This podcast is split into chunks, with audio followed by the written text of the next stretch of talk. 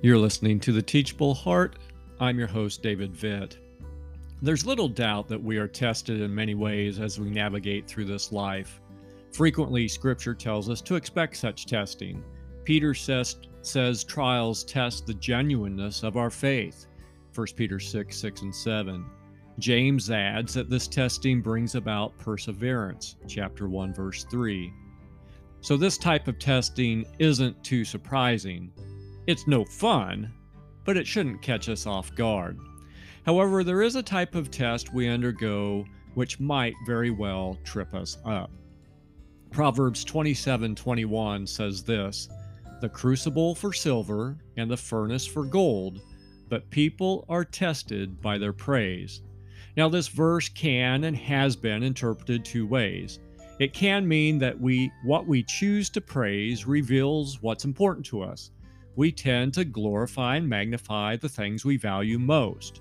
So do we most frequently magnify the things of this world, or do we glorify God more? What we praise is a test. The answer reveals our heart. Now, the other and more common interpretation of this proverb is that the praise we receive from others tests us. Praise is wonderful.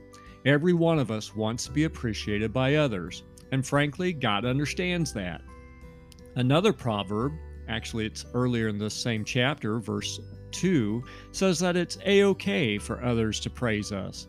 We just shouldn't toot our own horn. So giving praise and receiving praise are fine.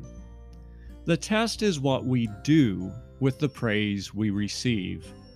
Do we graciously accept it, being grateful to God and the other person for their sweet kiss of encouragement on the cheek? Or do we tend to replay their words over and over again, allowing their simple compliment to whet our appetite for more? Do we make the praise of men the goal of all of our other efforts thereafter? Do we take their kindness and allow it to inflate our sensitive ego? In short, do we use their praise to stroke our pride?